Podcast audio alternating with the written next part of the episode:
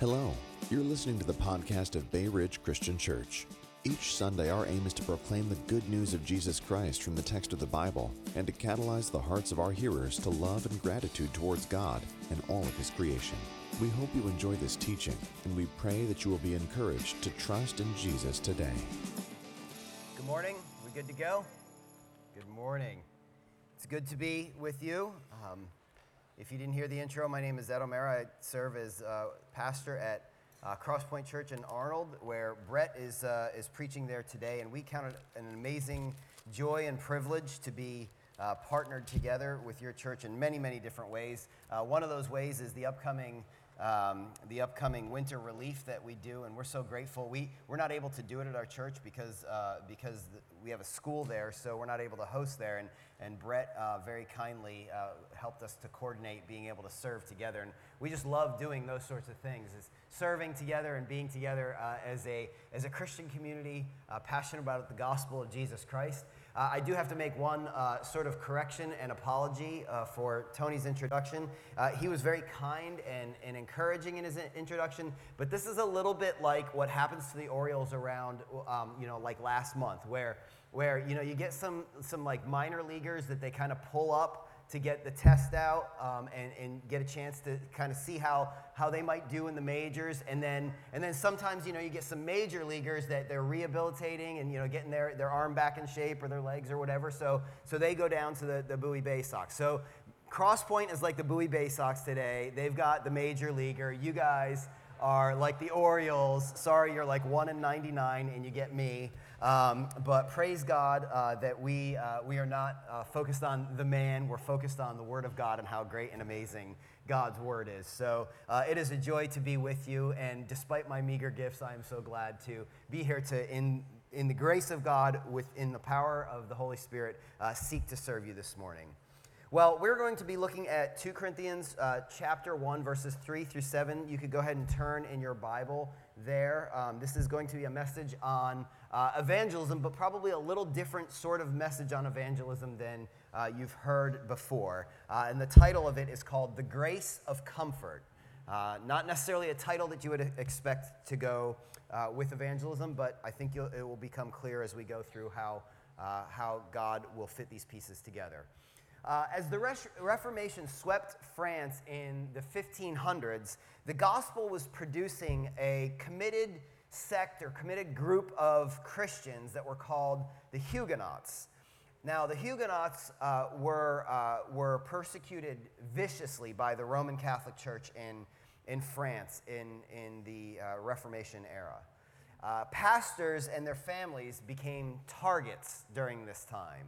Uh, one such pastor who, who actually lost his life under the persecution uh, that was occurring at this time was a man named Pierre Durand. Uh, and Pierre had a little sister uh, who's, excuse me, I'm just going to move this down a little bit so you don't hear me puffing. Is that okay now? Um, Pierre had a little sister whose name was Marie, who you see the picture of here uh, right now. And, and Marie was uh, known to be a passionate follower of Jesus Christ and, uh, and committed to uh, a gospel centered understanding of the Word of God. And she was captured along with. Uh, with other members of her family, but she in particular was captured and held in something called the Tour de Constance. I'm not a French speaker, but I think that's how you pronounce it. And the Tour de Constance means the, the Tower of Constance uh, for those who speak American. Um, and she was uh, captured there and placed there as a teenager. Now, to be released from this tower, all she needed to do was to recant her understanding of the gospel and reject Jesus' gospel as taught in the scriptures and solely under the authority of God's word. But instead of recanting as a teenage girl, she resisted. And she even carved her protest in the stones of the well, the wall of the well in the tower. And, and she carved it there, and she carved the word uh, resist, resist or resistance. So for 38 years, she patiently endured without comfort in a very difficult situation in this tower. One biographer said of her that she was uh, a spiritual leader of the prisoners. She nursed the ailing, wrote letters for those who could not write for themselves, and she, she read Psalms aloud each evening to bring comfort to others. She led prisoners in song. She taught Christ to those that were even antagonistic towards, uh, towards the gospel, towards uh, uh, those that were antagonistic non Christians. And she wrote to officials seeking uh, improved prison conditions. She actually even wrote to Jean Paul Sartre and, and, and others um, uh, that, that were, uh, Rousseau was aware of her and her situation. So she was, she was writing to people that were of um, great import in society at the time. I bring this story up because I think there's this sort of tendency that we have when we hear of past Christians suffering, even unto martyrdom, we can elevate them as superheroes. Now, after 38 years, she was released and she continued to live her life. But, but there's this, this story of her, and we kind of think of her as being in this, this totally other class than us. Like her life has no connection to my life as a Christian. Now, to be clear, they are to be respected, but we should also remember that we are like them. You know, these powerful Christians that have gone before us that we call martyrs, they, they had aspirations, they had families, they had jobs. And rather than putting them on pedestals, we should allow their lives to instruct us as we face our trials of various kinds. Why? It's because affliction is normal. We heard that in some devotional thoughts this morning, right? Affliction, suffering is normal in this life. But there's good news. God glorifies himself and spreads his gospel even through trial, suffering, and affliction.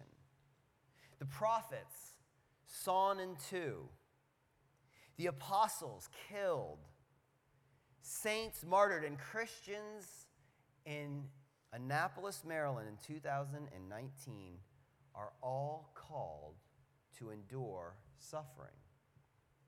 Now, I think this has great bearing on how we, as modern Christians, love and serve the world and as we reach out with the gospel.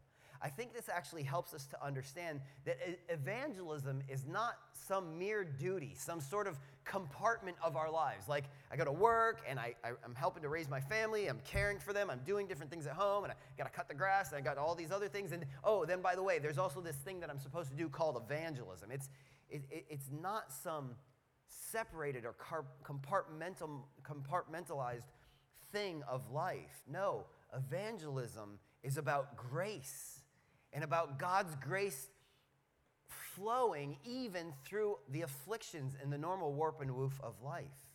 And as God comforts us in our affliction, we have the privilege and opportunity also to convey grace to the lost in our lives who are also suffering their own afflictions. So, where does this leave us, or where, how does this launch us? Maybe is a better way of saying it. If you're here this morning trying to make sense of some present affliction in your life, this is a message for you. If you're not, this is a message that will prepare you for the inevitable suffering that will come in this life. God uses our affliction, and He intends to comfort us and to transmit the grace of comfort to others through us. The main point of today's message is this. If you're a note taker, this is the summary of this sermon, the one main big, big idea of this sermon. Our afflictions are avenues for abundant comfort for the lost. Say that again. Our afflictions are avenues for abundant comfort for the lost. With that in view, let's read God's holy word. I'm reading from the English Standard Version of Scripture. If you're reading from another version, that's totally fine. We're going to uh, look at God's word. I'm going to be starting in verse 3 of 2 Corinthians chapter 1, and I'll read down to verse 7. Hear now the word of the Lord, and let this encourage and edify your heart. Blessed be the God and Father of our Lord Jesus Christ, the Father of mercies and God of all comfort, who comforts us in all our affliction, so that we may be able to comfort those who are in any affliction with the comfort with which we ourselves are comforted by God. For as we share abundantly in Christ's sufferings, so through Christ we, we excuse me, as we share abundantly in Christ's sufferings, so through Christ we share abundantly in comfort too. If we are afflicted, it is for your comfort and salvation. And if we are comforted, it is for your comfort, which you experience when you patiently endure the same sufferings that we suffer. Our hope for you is unshaken, for we know that as you share in our sufferings, you will also share in our comfort. Our afflictions are avenues for abundant comfort for the lost. Let's pray together.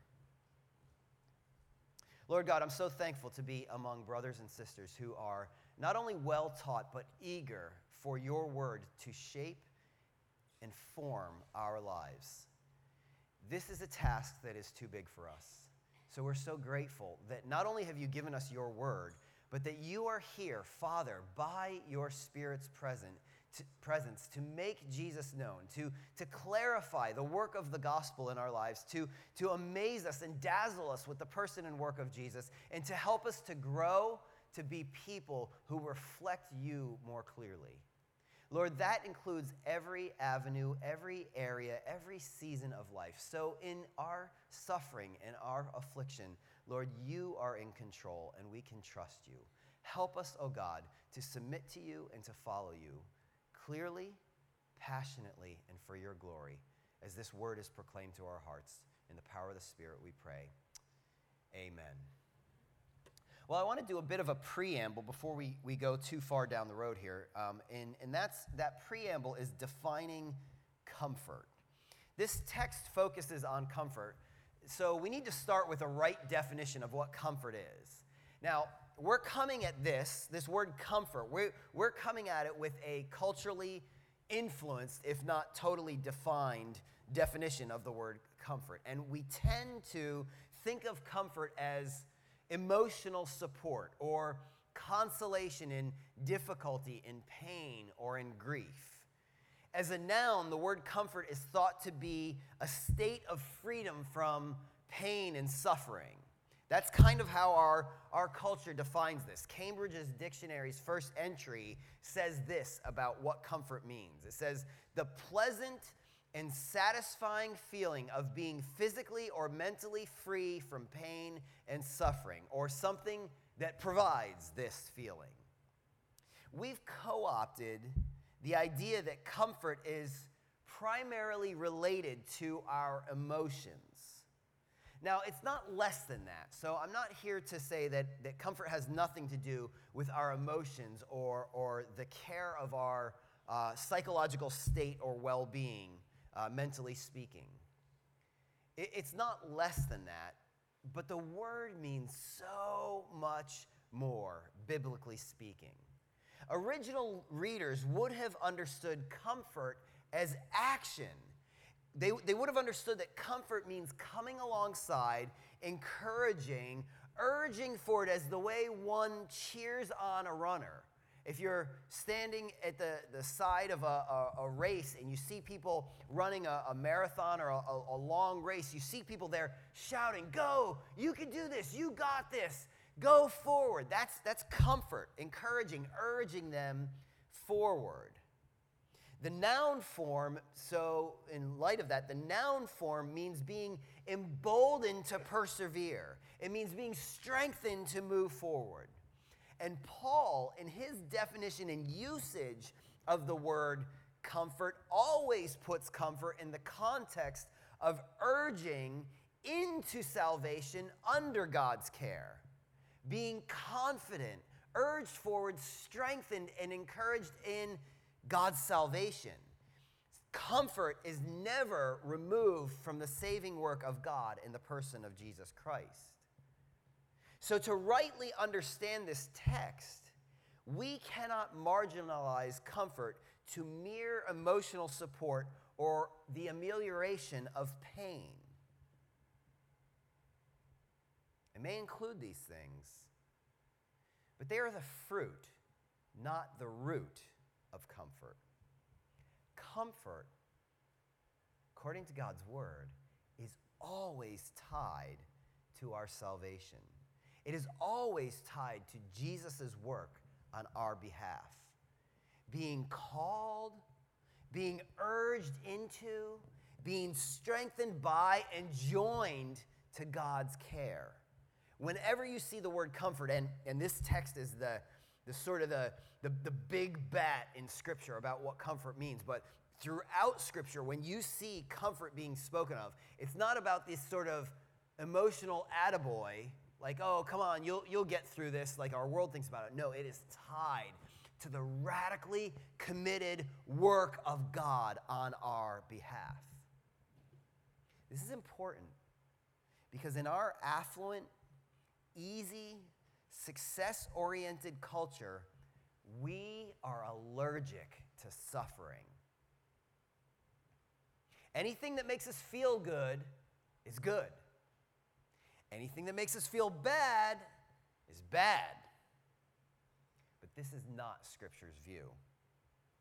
Question one of the Heidelberg Catechism helps us, and I think is a really good uh, system or uh, sort of systematic theology way of understanding the Bible's total teaching about what comfort is. And this is the very first question. I know you're familiar with this as a church in your own catechism. What is thy only comfort in life and death? The answer is this that I, with body and soul, both in life and death, am not my own, but belong unto my faithful who? Savior, Jesus Christ, who with his precious blood, where does my comfort come from? His precious blood has fully satisfied for all my sins and delivered me from the power of the devil, and so preserves me that without the will of my heavenly Father, not a hair can fall from my head. Yea, that, that all things, that all things must be subservient to my salvation. And therefore, by his Holy Spirit, he also assures me of eternal life and makes me sincerely willing and ready henceforth to live unto him. Where does comfort come from? It comes from Jesus and his saving work. Friends, we will not gain the robust comforts of God's salvation if we minimize life into a playground of enjoyments, some sort of spiritual Disneyland where all I need to do is get a little alone time with Netflix. All I need to do is just get one more meal out or another vacation. All I need to do is just get a, a break and, and, and get a, a day away from work. No, that's, that's not going to bring real comfort. And that's the message that is coming at us left and right from the world that comforts exist in an easy, suffering free life. No, comfort comes from the cross of Jesus Christ. So, with that understanding of comfort in view, let's take a look at this text's meaning and how this positions us to move forward. This text meaning is very much about comfort for affliction. And I think there are three important things there are more, but there are three important things that I want to focus on about why God comforts us. The first one is this God comforts us because it is inherent in his character. There, these three things will be organized around three C's. The first one is his character, it's inherent in his character. Look again with me at verse 3. Excuse me. Blessed be the God and Father of our Lord Jesus Christ, the Father of mercies and God of all comfort. Inherent in who God is, is God's covenantal commitment to show mercy and, covenant, and comfort to us as his people. The, the fact that Paul says Father of mercies implies that we need his mercy. Now, mercy is closely connected to grace and salvation, but, but it helps to have a little bit of a definition of what mercy is. So I'll give a little definition of mercy and I'll give a little definition of grace through a, uh, an illustration here. Here's what mercy is mercy is not giving us what we do deserve. When I was in high school, I met my friend Jim. He was a year older than me. He was the only other born again Christian kid in, uh, in my high school, at least that I was aware of. And as I got to know Jim, I learned this about Jim Jim is an incredible driver. He is skilled with like NASCAR like reflexes. He is like so skilled at driving, and yet he is always, he's, he's, though he's the youngest like me, he's like got all these firstborn tendencies where he's like cautious and law abiding and respectful and he plays by the rules. I'm also the youngest, but I am like the prototypical youngest, like don't like to play by the rules, not respectful, all of these sort of things. So my friend Jim has gotten pulled over for speeding seven times in his life. Seven times he's gotten pulled over for speeding, and not one single speeding ticket. That's mercy. What he deserves is a speeding ticket. But he just like politely, yes, sir, no, sir, yes, ma'am, no, ma'am. They come to the window, and he's like, just, yes, I know what I was doing was wrong, and I should have been. And he gets off from these speeding tickets. He gets mercy. Grace is getting what we do not deserve. So grace is me and my imaginary, imaginary world when I've been pulled over far too many times to count. I hope for mercy and I hope for grace. So mercy would be like the, the officer giving me, uh, mercy and grace would be like the officer giving me a high speed chaperone to my destination of choice. I've never had such luck in my life. I don't know if you have. but in, in mercy, what we what we do deserve, we don't get. We deserve hell. We deserve punishment. We receive heaven and forgiveness and kindness. Grace is, is us getting what, excuse me, I said that backwards. Mercy is us not getting what we do deserve. In mercy, we deserve the wrath of God, and God does not give us the wrath of God. In grace, God gives us his kindness. God gives us blessing in place of the things that we do deserve. So, in, in place of getting the hell that we do deserve, there's a positive action there. he, he chooses to pour out blessing. He chooses to pour out his kindness such that we receive heaven in his kindness. in salvation, we receive both grace and mercy because they are tied up in God's character and in his plan to save us. His saving plan extends comfort to us. He is the God of all encompassing comfort, verse 3 says. There is no situation in which his gracious and merciful salvation is not connected. There is, there is never a time when God, as his children, will look at us and not provide grace and mercy and the comfort of his salvation to his people.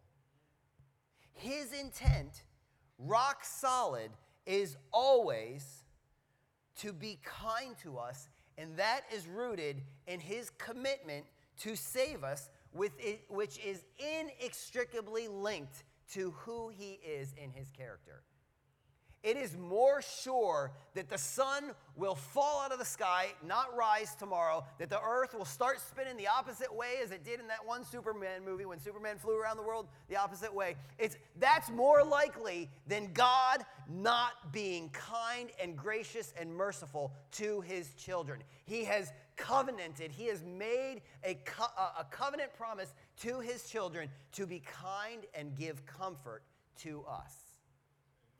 That is good news when you find yourself in the midst of suffering. He is not opposed to you, He is very much for you.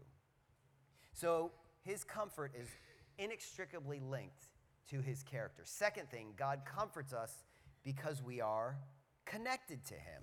This is the second C. We are connected to Him. Paul's verbiage here is very intentional. By his decree and covenantal promise, we are connected to God. He is our Lord. He doesn't say, Blessed be that God guy, the Father that people have out there. He says, our Father, our Lord. He identifies himself as one with God. That's an amazing statement when you think about it, right? The divine Lord of all creation, the sovereign one, the perfectly holy one, allows us, permits us, is eager, actually pursues us to be interconnected with Him. He, he comforts us because by His covenant decree, we are in relationship with Him. It is by His choice and by His pursuit. So His commitment to us, to save us by His purpose, is is very intentional on his part. God has made us his own. He is our Father through Jesus. Think about that as it relates to comfort for a moment. You think about kids. What happens when kids are out running around, playing, and they inevitably fall on the concrete, pavement, whatever, and they skin their knee? They're in the midst of all their friends, out in the front, you know, playing, playing around, and they skin their knee. And what is the first thing they do as soon as they skin their knee? They turn and they run to their parents, right? Because where does the best comfort come from? Mom and dad. This little thing that I got on my knee, there's only one person that can help, and that's mom blowing on it. I don't know what that's going to do, a little air going across it somehow. But, but that's what mom, mom and dad, that's what they're there for. They're there to give me a hug, to wipe the tears away, and to, to bring me in close and provide comfort. Why? Because we have relationship. We are connected. We are, we are one in the same family. And, and why do moms and dads love so deeply? Is it because it's a duty? Oh, I had these kids, so I guess I gotta, you know, when they come in crying, I guess I gotta be like, they're there, you'll be fine. You know, no. It's because we love and we care for our kids. We see them in pain, we see them in suffering, and we say, Come here, it's gonna be okay. I've skinned my knee, I know what it's like, I know what that pain is like, and you're mine. Get back out there and play and have fun. Relationship means something. This is, this is our, our situation too, friends. God intensely loves us as his children. Have you thought about that recently when you're in the midst of suffering? That God doesn't call you his slave, his servant, his, his butler, his whatever. He calls you his child. That should blow our minds daily. He intends to keep us close. He intends to pour out his comfort because he is committed to us. So, friend, brother, sister, Christian, be sure of this. As a Christian, there is nothing that can separate you from his love. He is committed to comfort you, save you, sustain you, strengthen you in all things, in every season, including the worst affliction. And some of you are probably right now in the seasons of worst affliction that you have ever gone through. Know this your Father cares and sees and intends to be with you every step of the way. And as sure as the sun is rising every morning, surer than that, God will stay near you. Thirdly, this is where we transition into the call to, to evangelism. Thirdly, God comforts us because it is part of His commission for us. It's inherent in His character, it's because we are connected in relationship with Him, but it's also part of our commission. God's comfort is intertwined with our commission. I, I think the usefulness of our suffering in the extension of gospel mission is one of the most often overlooked yet powerful tools in the divine, God's divine evangeli- evangelism, evangelism program. Excuse me. I, I think we often overlook this we kind of think, again, compartmentalize. Evangelism is this thing over here, and life is this thing over here, and part of life is suffering. Yeah, there are good things too, you know, like the Ravens win sometimes, or the Redskins, well, the Redskins don't win sometimes, so sorry, bad example, open wound there. Your father will comfort you as you cry your tears, and your skinned Washington Redskins knees. Um, but, you know, sometimes we, we eke out some, some joy in this life, right? But there's, there's some suffering that goes on. But, but I don't know how often we see the connection between the difficulty and the suffering of life and how God uses that to bring the powerful testimony of what the gospel means to a world that's needy around us. And, and actually, I think it's one of the most powerful tools in God's arsenal, so to say. We are com- comforted for the purpose of extending comfort, verse 4 says.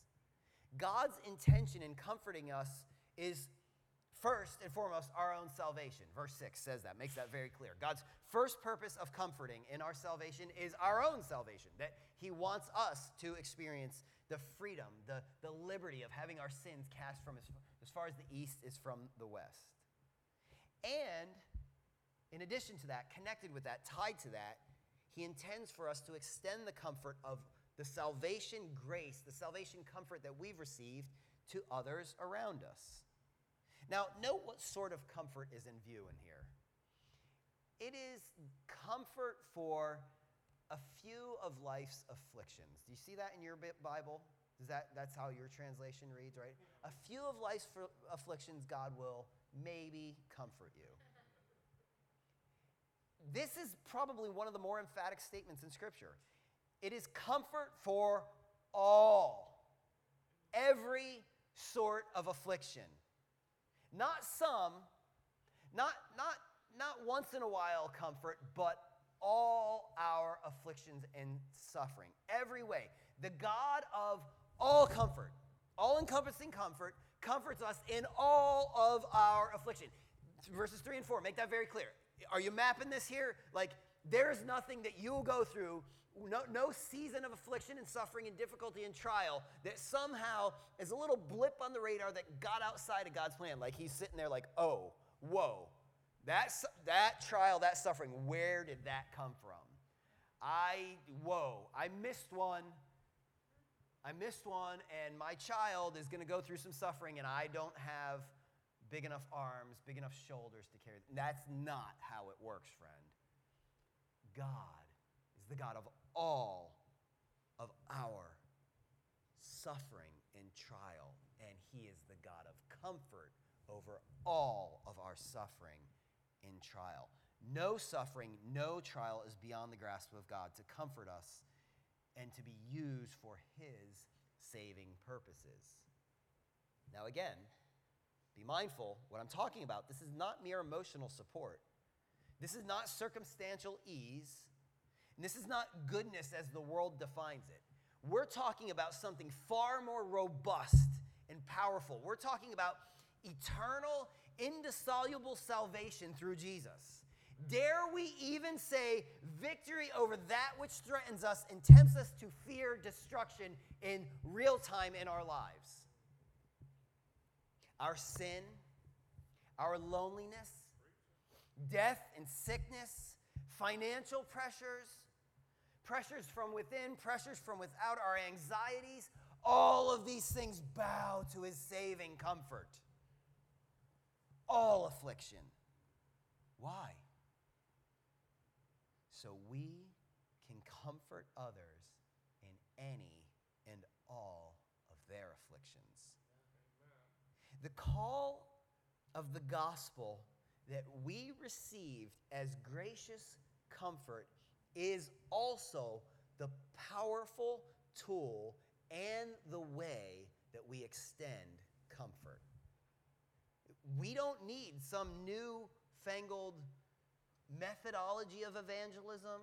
We don't need some sort of textbook that we go through and we fill out some workbook. I, there's value in being trained in evangelism. I'm not saying that. But what I'm saying is that's not what we need. You know what we need? We need what we have. We have the gospel of Jesus Christ. That is comfort. And what this world needs is the gospel of Jesus Christ.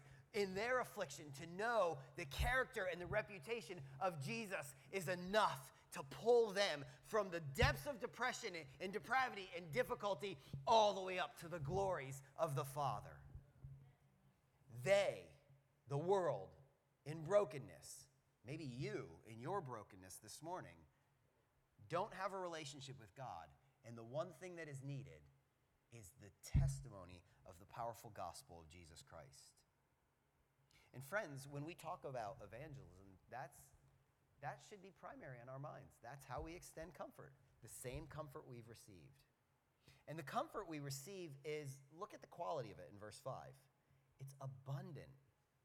Provided we understand suffering is also abundant. Ooh, we don't like that one, right? That's that is that does not play well on the Christian the Christian broadcast channel, right? That doesn't play well in building the megachurch. Suffering is abundant. Oh, comfort is abundant. Praise God for abundant comfort. Uh, comfort. But suffering is also abundant. In other words, though, brother, sister in Christ, the more suffering ramps up, the greater the comforts of God rise to swallow up affliction. Salvation is no thin stream drizzling just enough grace to get us through. It is a rushing torrent, it is a vast ocean of grace to sustain us far beyond what suffering can threaten. So, suffering is real and it's even, yes, abundant, but it's not greater than comforting grace from the gospel of Jesus Christ. Yet, suffering and affliction are the normal course of life. You know what the biggest stutter in life is? is how can God be good and allow such terrible suffering? Did you ever ask that question? Did anybody ever ask you that question? Have you ever confronted that reality? How can, how can God be a good God with such terrible suffering occurring all around us? This is in philosophy, philosophy of religion, theology, apologetics. We call this the problem of evil. C.S. Lewis is one of the best writers on this. He's uh, he's written many, many things. There are many others who have also written very well on this. But it's a real problem. It's not gutted from life. We, we kind of ask this question, I think, because we feel like suffering is something that a Christian should, should avoid or miss out on. That if, if we're really God's children, He's going to keep us from suffering and, and, and protect us and sort of put us in some sort of bubble and there's actually even a heretical teaching out there that you've sure, uh, surely run across that says if you have enough faith, you won't suffer. So when you are suffering, must be something wrong with your faith level, which just I don't understand what it is. Like I'm not a car guy at all, but I know like where the oil is, I know where the windshield washer fluid is, and I know that they all have levels and you pour some in, but like where is the faith meet? Like where's the faith level? Is there a faith dipstick on my body that I've just been missing for 43 years of my life now? Like what does that mean that your faith level's not high enough? So that must be why you have suffering in your life. You will have health and wealth and prosperity if you just get your faith level up high enough. Do, does Starbucks sell a drink that gets your faith level up high enough? Is there something that I'm missing in this life? See, suffering provides an opportunity for the nature and the character of God to be revealed through dark brushstrokes on the painting.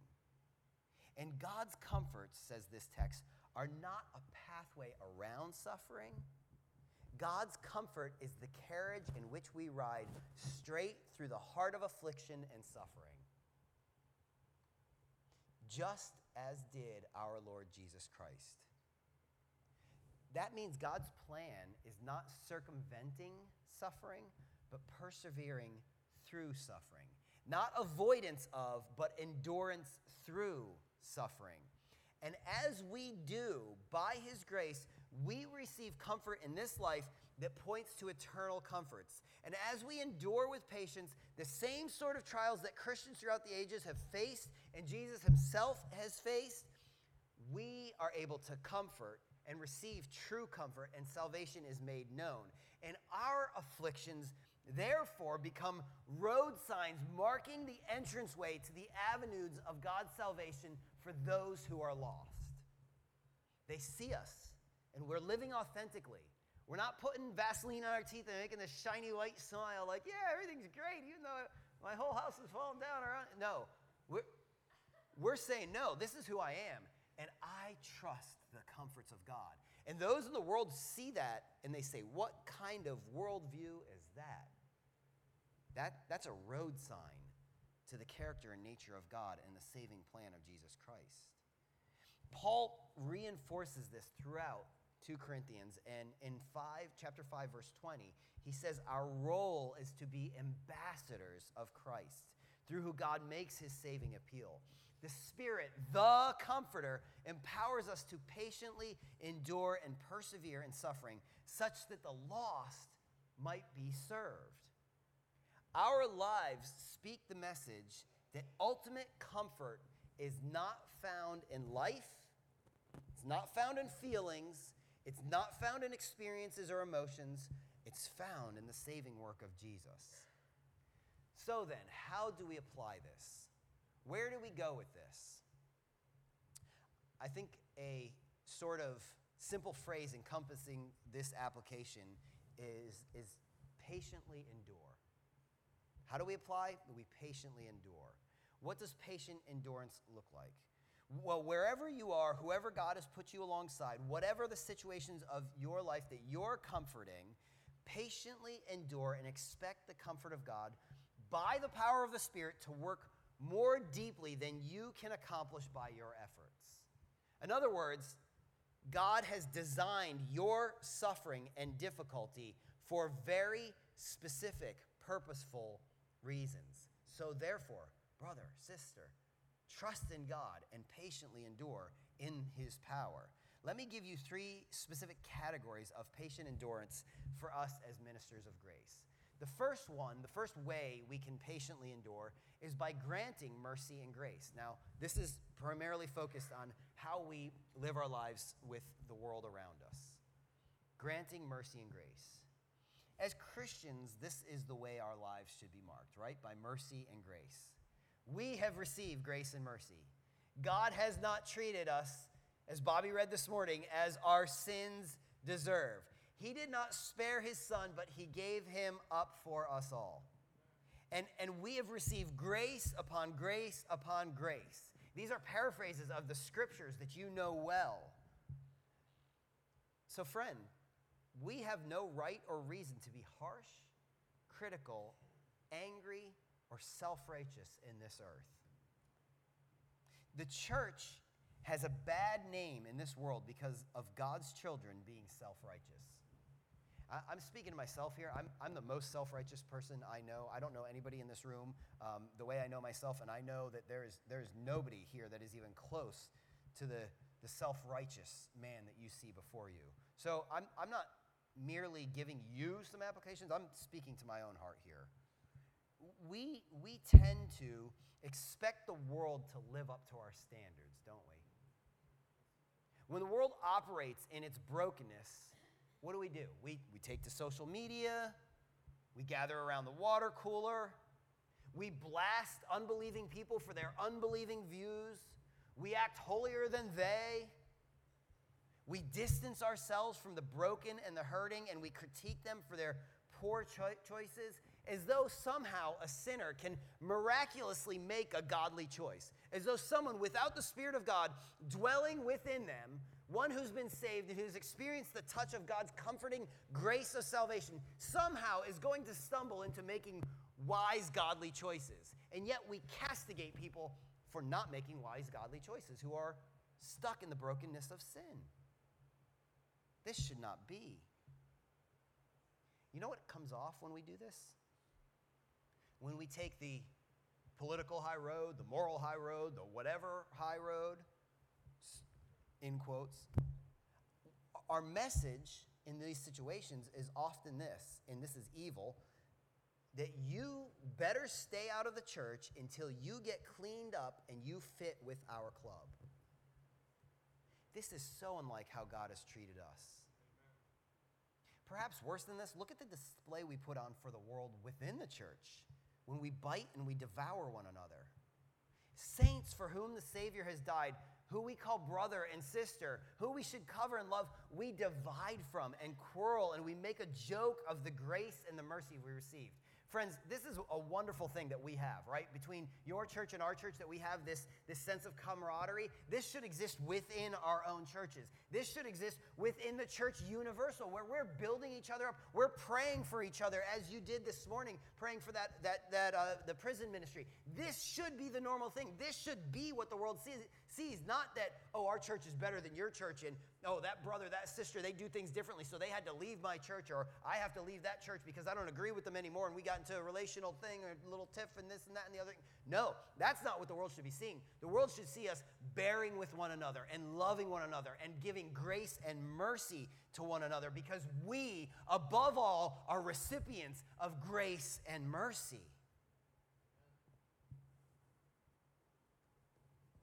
How then can we justify acting like an unmerciful steward without falling in repentance and beseeching the Lord to touch us and fill us with an attitude of graciousness and mercy towards others, both in the church and outside of the church. So let's put some flesh on this.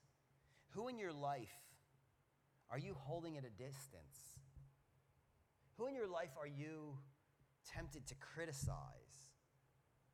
Where do you see yourselves distancing yourself from others in your church family, in your, your blood family, at your, at your work, in your neighborhood, because you just don't want to deal with the difficulty, the uncomfortability of having to, to bear and love and grace and mercy with another.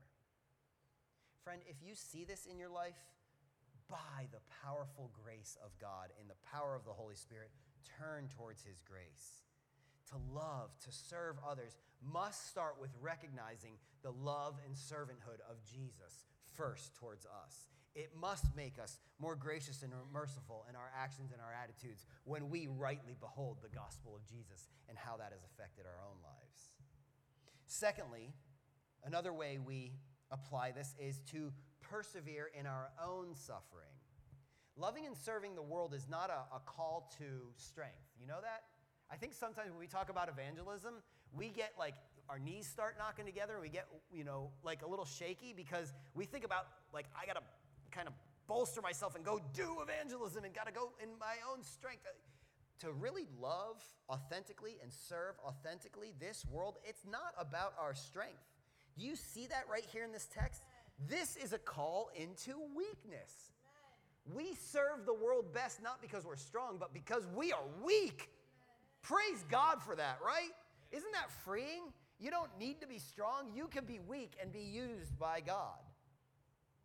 Embrace the suffering seasons in which you find yourselves and see that God has ultimate purposes. In your suffering, God is at work. In her prison cell, Marie Durand had great effects on the hearts and the minds of the French people and all of history. A teenage girl Great effect. Why? Because she was strong and mighty? Because she was warm and well fed? No, because she was weak and trusting.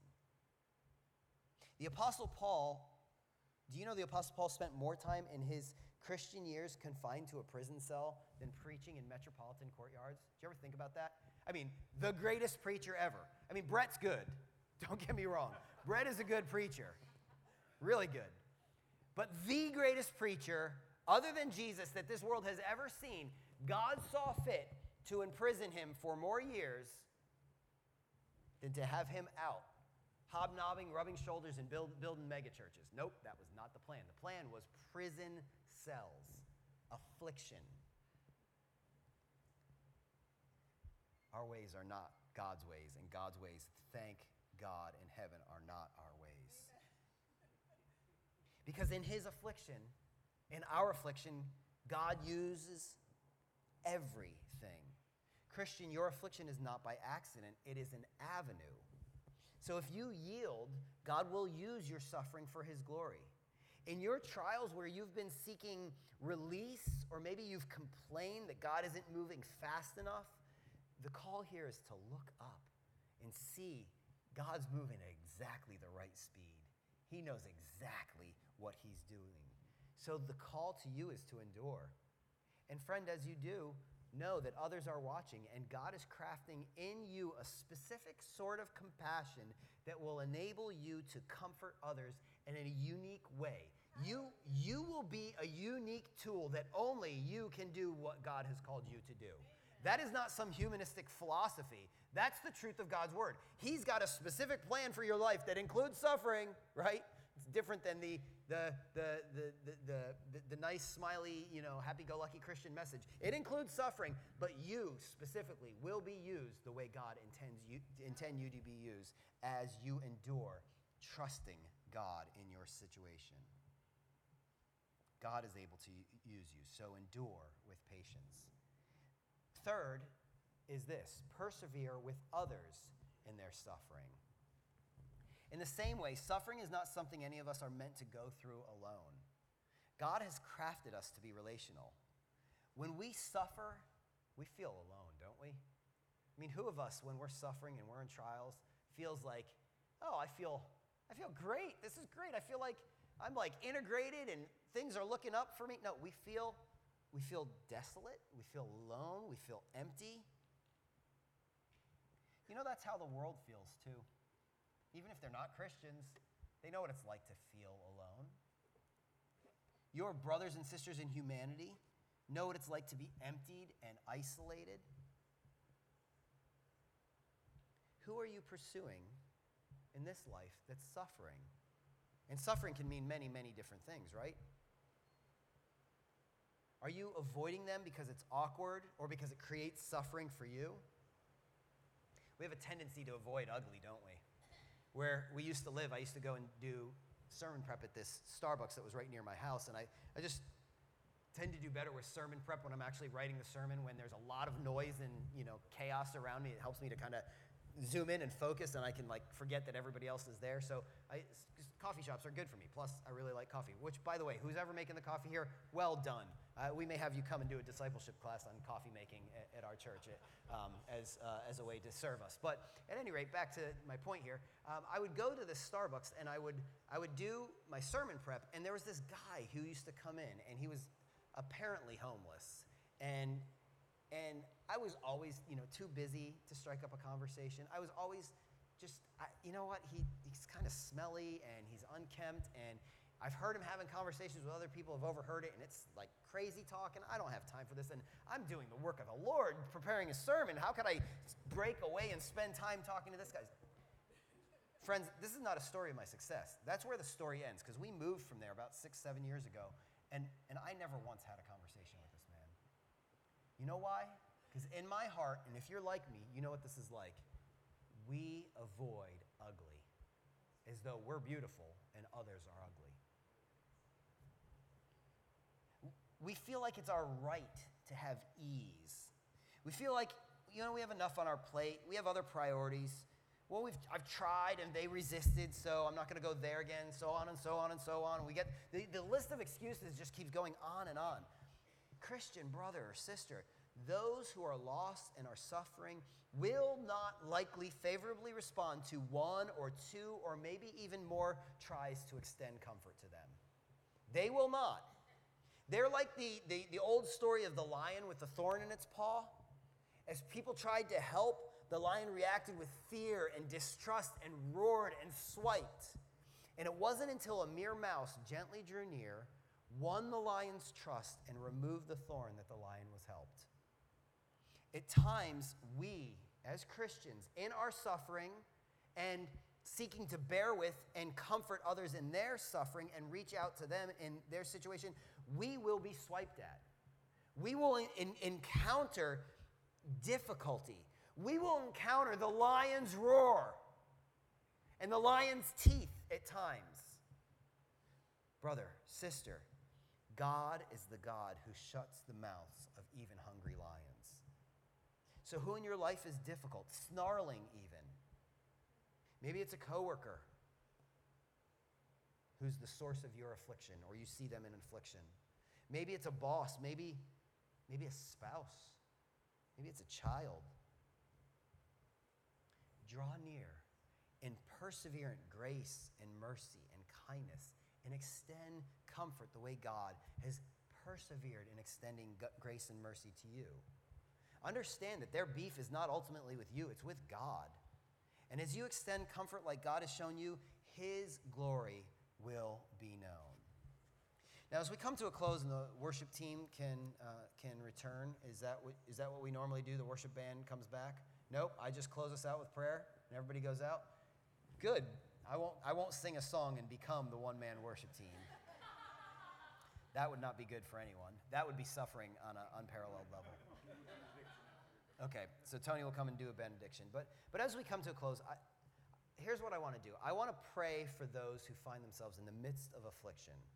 Perhaps in your home with a friend or at work, maybe in the midst of great physical or financial stresses and, and feeling your own weaknesses. I, I want to pray for you if that describes you. And I want to I want to pray that you would have the Spirit's strength to not only receive and understand and, and, and, experience the comfort of God and His saving grace, but also to see a broader vision of how God intends to use you in the week ahead and the, in the month ahead as you experience comfort.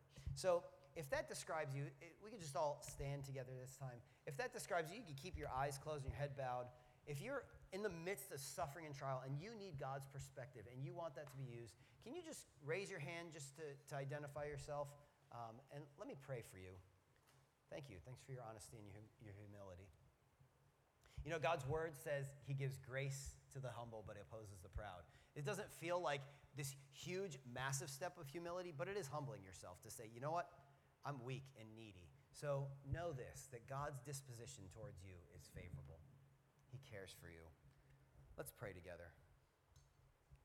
God, thank you for these brothers and sisters and their humble hearts, their humble mindset to see that, yeah, we don't have it together. And we find ourselves in suffering and difficulty and wonder how could the situations of our life, even the situations in which we got ourselves into, the sufferings that we can see our own hand at creating them by our poor choices and, and sinful choices, Lord, we, we see ourselves in the midst of these things at times and we wonder how can you be a redeeming God in the midst of this? Thank you, Lord God, for the gospel that reminds us over and over and over again that not only are you the God of all comfort and the God over all of our anxieties and sufferings and difficulties, but you are the God of all redemption. That there is not one hair on our head, there is not one situation of our life, there's not one difficulty that we will encounter between now and the day we see Jesus face to face and he wipes away every tear from our eyes that is outside of your control or outside of your intention and commitment to redeem for your glory. So, for those that find themselves suffering and weak and weary, Lord, thank you for the realization that we are weak and weary. We, as weak and weary ones, cast ourselves on you and, and ask that your redeeming, comforting, grace and mercy would be upon each and every person here. And I pray that Bay Ridge Christian Church would be a, a, a church family, as with Crosspoint Church, and as, as with it, all the gospel preaching churches here in Anne Arundel County, Lord, that we would be a people who embrace the suffering that comes our way with a view to be joined to Jesus and to be united with Christ so that your name would go forward. And that we would have faith that our suffering is not in vain, it is for your purposes. Thank you that that is not only the promise of Scripture, Lord, but that the promise of Scripture also includes the filling of the Holy Spirit to enable us day by day to persevere. Bless this glorious and, and, and, and, and well loved by you local church, we pray. And Lord, I thank you for our partnership with them. Be glorified, we pray, in Jesus' name. Amen. Thank you, Ed. Can we give Ed a, a round of applause? I,